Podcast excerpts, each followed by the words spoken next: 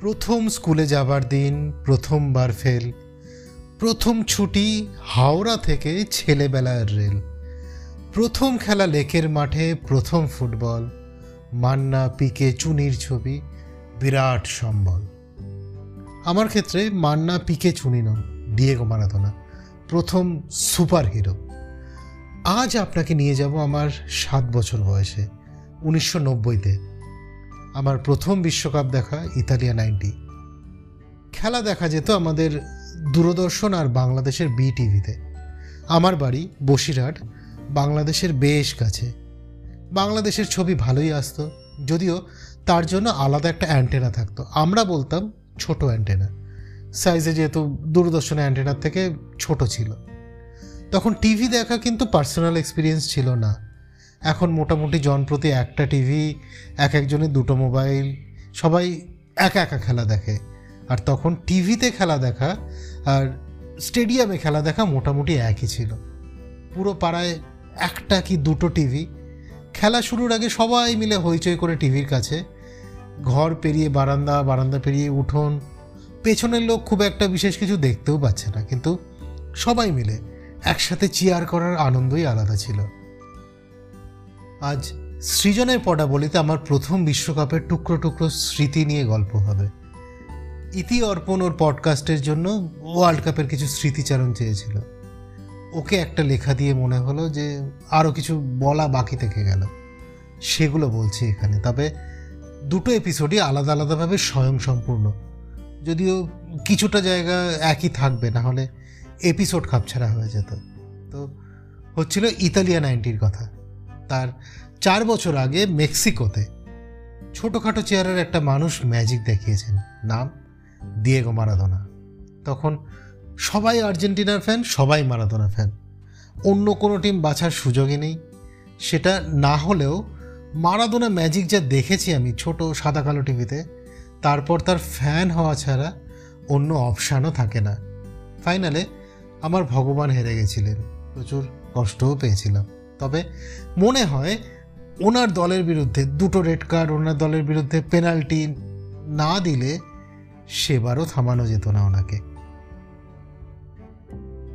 Italia ninety দেখেছি মেজ দাদুর বাড়ি। শুধু আমি না, প্রায় পুরো পাড়া। আমার দাদু মানে বাবার বাবা, ওনারা চার ভাই, পাশাপাশি বাড়ি সব। এবার মেজ দাদুর বাড়ি যেতে হলে মাঝে ছোট দাদু, শেষ দাদুর বাড়ি পেরিয়ে যেতে হয় রাদার যেতে হতো। কারেন্ট চলে যেত বলে ব্যাটারি ইনভার্টার এইসব ছিল যাতে খেলা দেখা না আটকায়। সে এক দারুণ ব্যাপার।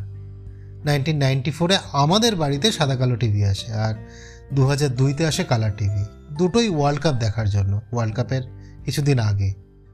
দুটোই ফিলিপস এবং দুটোই লম্বা সময় ধরে চলেছে। পরেরটা তো প্রায় কুড়ি বছর ধরে চলেছে। বড় অ্যান্টেনা ছোট অ্যান্টেনা ছেড়ে কেবল টিভি হয়ে এখন ওয়্যারলেস মাঝখানে। ডিটিএইচটা আর আসেনি বাড়িতে, তবে কেবলের সিগন্যাল ডিজিটাল হয়েছিল। আগে কেবল চ্যানেলে কুড়িটার পর সব চ্যানেল ঝিরঝির করত। ডিজিটাল হওয়ার পর সেসব ঠিক হয়েছিল। এখন ওয়াইফাইতে এসেছে বাফারিং তবে কোনটা সার্ভারের আর কোনটা আমার নেটওয়ার্কের জন্য সেটা বোঝা যায় না। অবশ্যই খুচরো সমস্যাগুলো থাকে বলেই পরে এগুলো নিয়ে গল্প করার সুযোগ পাওয়া যায়। যেমন সুযোগ পাওয়া যায় যে ম্যাজিশিয়ানকে দেখেছি তাকে নিয়ে আড্ডা দেওয়ার। নব্বইতে ঘরে ঘরে কাপ হাতে দিয়েগো মারাদোনার ছবি আমার নিজে চোখে দেখা। ওই সময় দেখেছি, মারাদোনার পায়ে বল মানেই বিপক্ষের করা ট্যাকেল আর সবার নজর মারাদোনার পায়ে। অপোনেন্ট জানে ওই পা থামাতে পারলেই কাজ হয়ে যাবে, কিন্তু তিনি দিয়েগো মারাদোনা, তাকে ফুটবল খেলে থামানো সহজ? তাকে থামানোর জন্য ফাইনালে এসে রেফারিকে দুটো রেড কার্ড দেখাতে হয় তার দলকে। তার দলের বিরুদ্ধে দিতে হয় পেনাল্টি। তবে গিয়ে তাকে থামানো সম্ভব। যারাই অতিমানবের খেলা দেখেছে, তারা জানে এই জাদুর মোহ। ইন্টারন্যাশনাল মেন্স ডে গেল। যদি আদর্শ পুরুষের লিস্ট করতে হয়, একদম উপরের দিকে থাকবে দিয়েগো মারাতোনার নাম। এত পুরুষালী প্রেজেন্স তার। একই রকমভাবে যদি আদর্শ মানুষের লিস্ট করতে হয়, যাকে দেখিয়ে আমি আমার ছেলেকে বলব যে এরকম মানুষের মতো মানুষ হতে। সেই লিস্টে কোনোদিন দিয়েগো মারাদোনা থাকবেন না। কিন্তু তা সত্ত্বেও তিনি ভগবান তুল্য। আমাদের ফুটবল প্রেমী জনতার কাছে।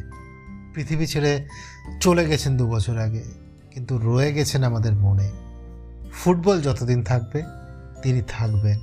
সমস্ত প্রতিকূলতার বিরুদ্ধে লড়াইয়ের প্রতীক হিসেবে। ভ্যামোস, আর্জেন্টিনা।